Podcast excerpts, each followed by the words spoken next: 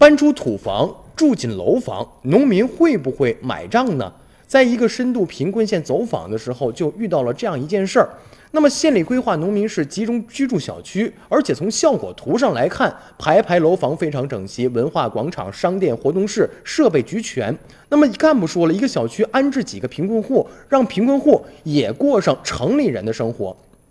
深入了解，听取了农民的意见，有人却算了一笔账，说拆了土房住了楼房，自己要补多少钱呢？而且背了一身饥荒，往后的日子更加难了。也有人担心说，在里村里是吃菜、吃粮、吃水都不花钱，那么搬上楼房是样样都是钱，开销也很大。也有人顾虑说，搬进楼房想种地，离了十几里远，不种吧，周边又没什么产业，自己生计到底该怎么办？